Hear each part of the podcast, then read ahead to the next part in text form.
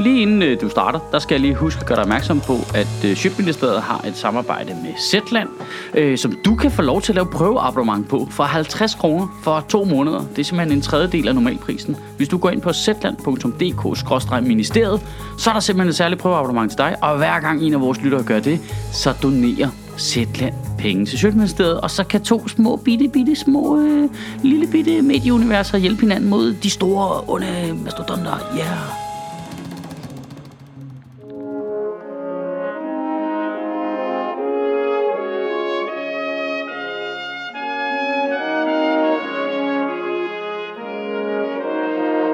Goddag. I Danmark har vi en uendelig lang tradition for at inddele politik i rød blok og i blå blok, hvor de blå, det er den klassiske arbejdsgiver, du ved, erhvervslivet og landbruget, og rød blok, det er arbejdstageren. Og den inddeling har jo sikkert givet skide god mening engang, da vi var meget mere klasseinddelt.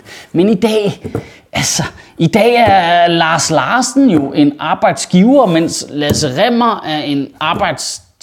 Det giver jo ikke nogen mening længere. Vi køber ind de samme steder, vi sender vores børn i skole de samme steder, du kan møde din chef i køen til toilettet på Smukfest. Det giver ingen mening at dele det sådan ind længere. Prøv, vi siger ikke herre og fru til skolelæreren længere. Du ved, arbejdsgiver er ikke sådan en herremand med en hvid hat, der kigger ud over sin bomuldsmark. Der er ens regler for os nu. Og i princippet, jeg ved godt, der er forskellige regler, ligesom i forhold til, om du er i toppen af samfundet, eller om du er i bunden af samfundet, men det har bare ikke noget at gøre med, om du er arbejdsgiver eller arbejdstager jo. En trader i Saxo Bank er jo i princippet en arbejdstager, mens en keramiker på Faldstejn er arbejdsgiver. Det er jo sådan lidt... Jeg elsker udtrykket arbejdstager og arbejdsgiver. Man kan godt høre, det er fundet på for 1000 år siden, ikke? Og jeg skænker dig hermed retten til at knokle røven ud af bukserne for at tjene rigtig mange penge til mig. Og arbejdstager, det er sådan grådig nogen, der render rundt nede på jorden. Ja, jeg tager bare arbejde, stik af med det. Det er jo nok ikke den retorik, vi bruger på udlændinge nu, ikke? Ej, de kommer her og tager arbejdet og stikker af med det, mand. Og så ligger bæren pludselig i fucking Estland, mand. Og det er ikke, det duer ikke, fordi vi har jo skænket dem muligheden for at være her hos os. Men lige præcis derfor er spørgsmålet også, om det overhovedet giver nogen former for mening, at Venstre og Socialdemokraterne kører en hel valgkamp rettet. Men lige præcis derfor er spørgsmålet også, om det giver nogen former for mening, at Venstre og Socialdemokratiet kører en hel valgkamp, hvor de retter deres kampagner direkte mod hinanden. Spoiler alert, det giver mindre mening i plottet i sidste sæson af Game of Thrones. Prøv her. Aksen i dansk politik er jo ikke længere noget arbejdsgiver, arbejdstager noget. Nu er aksen sådan noget nationalkonservativ mod international udsynagtigt, noget med klima som sådan en mærkelig akse, der trænger ind midt i det hele. Men lige meget hvilken akse du vælger, så lægger Venstre og Socialdemokratiet tættere på hinanden, end en fucking forsvarsspiller lægger på Messi i en Champions League kamp. Og der fik jeg det lige til at lyde, som om Mette Frederiksen var Messi, og Lykke var Joel Matip eller sådan noget. Og det er ikke tilfældet. Hvis det er en fodboldmetafor, så er Lars og Mette håndboldspillere. I den forgangne regeringsperiode har S og V stemt det samme i 740 tilfælde ud af de seneste 824 afstemninger, der har været i Folketinget i denne valgperiode. Det er mere end 9 ud af 10 tilfælde. De er fucking ens. Og alligevel så udtaler Mette Frederiksen til DR i lørdags. De politiske uenigheder er for store. Nå for Sørensen, jeg vil gerne samarbejde med Venstre, ligesom jeg gerne vil samarbejde med andre partier, men på afgørende områder er der for store uenigheder og forskelle på Venstre og Socialdemokraterne. Tillad mig lige at tage min bullshit-proof vest på et øjeblik. De der store forskelle, kan det have noget at gøre med, hvem det er, der gerne vil være statsminister? Er det ikke det? Er det ikke det? Er den store forskel ikke, hvem det er, der gerne vil være statsminister? Det er det ikke. Vi kan da lige ridse op, hvad Venstre og Socialdemokratiet har til fælles. Bare lige for nemheds skyld. Dansk Folkepartis udlændingepolitik. Nej tak til kvoteflygtningen. Karen Jespersen har de til fælles. Indet havde til de radikale. De alle sammen prøvede at lade, som om de var lidt imod EU, og så fundet ud af, at det var nok en dårlig idé. Nå ja, og når det kommer til at lave et klimaministerium, der ligesom skal sikre, at al vores lovgivning er klimavenlig, så er de også enige om, at det behøver vi da ikke lige nødvendigvis at skynde os med. Nå ja, og så det vigtigste, så har de det til fælles, at de ville sælge nøglen til den ildfattige kummefryser, deres mor ligger i for at få magten. Ja, det vil det. Og hvad skiller så Venstre og Socialdemokraterne ad? Der kan jeg da lige lynhurtigt ridse op.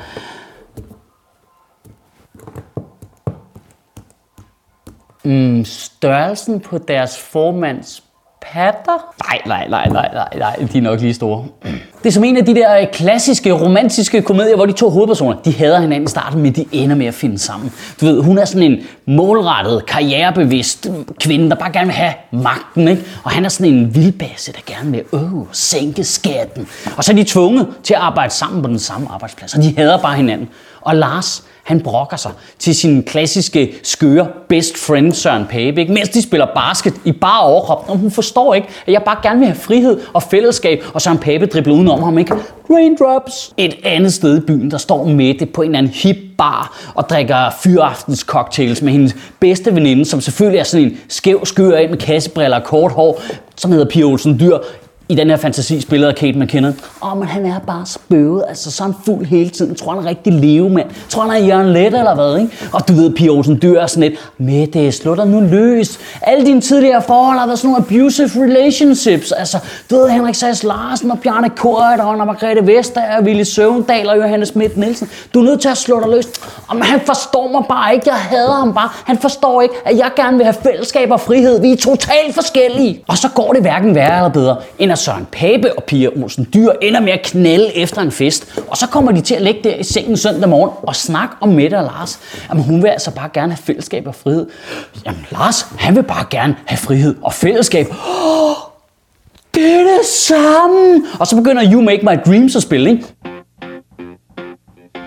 Og så kommer Lars Løkke løbende ud i lufthavnen af en eller anden mærkelig grund efter Mette, hopper over sikkerhedskontrollen. Flyt jer, jeg er statsminister. Vagterne er sådan, vi er ligeglade, mand. Det kan alle komme og sige. Skyder ham. Plaf, plaf. Han falder om i Mettes arm, og i blodet ligger der smurt ind i sit blod, og bare, frihed og fællesskab. Og hun kigger på og siger, fællesskab og frihed.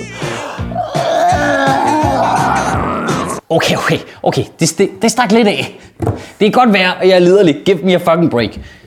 I ugen, der kom, der synes jeg, at du skal tænke over det her. Vi er midt i en valgkamp nu, og de kører bare derudad med Facebook-kampagner og op i voldsomme slogans og fyrer den af. Men prøv lige at skille alt det der fra, og så lige sæt dig ned i 2 sekunder, og så bare lige tænk den her tanke igennem.